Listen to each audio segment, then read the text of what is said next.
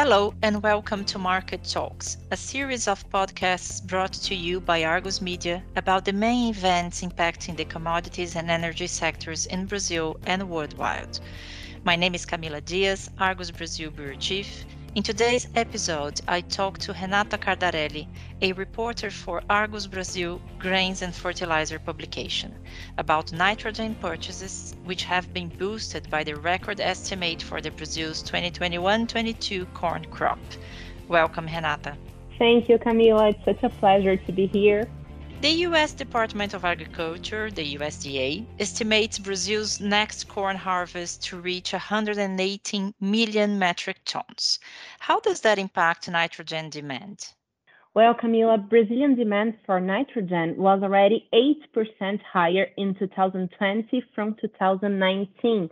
Almost 5 million tons of nitrogen were delivered to the market in 2020, and analysts believe demand can increase by around 15% in 2021 from 20.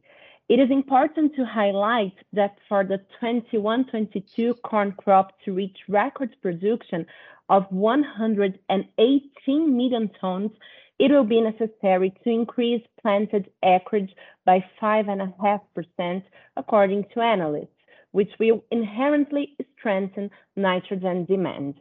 And what about production costs? Are they flat compared to the last harvest?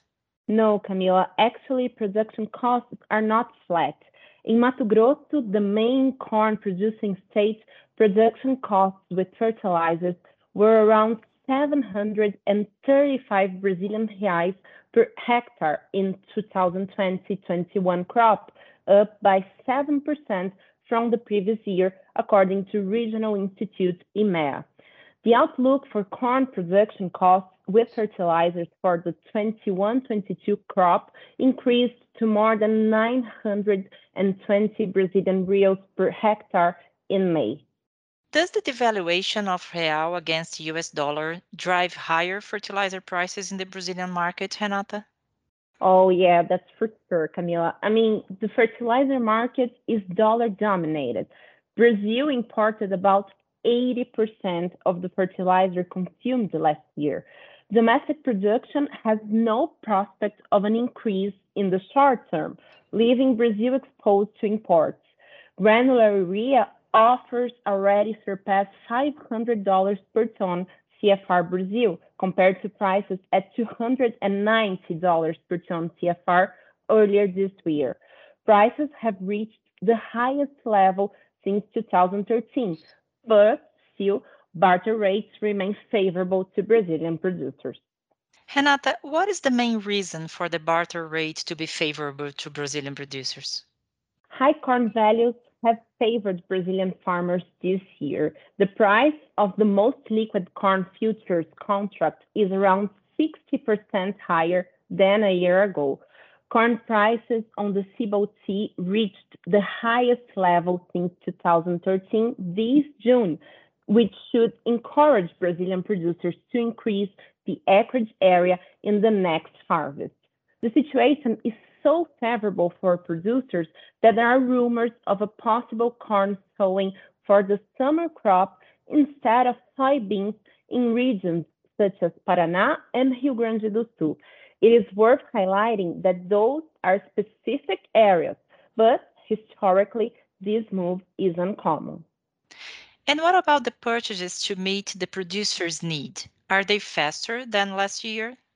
They were in May, Camila. Demand has slowed since, but purchases for the 21-22 corn crop are set to be completed in October or November, which is about two to three months earlier than the previous crop when negotiations were extended through January.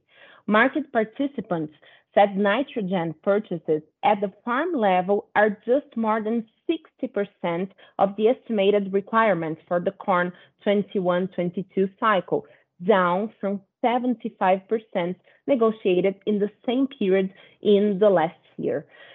In addition to the estimated increase in acreage, buyers were wary about further price increases.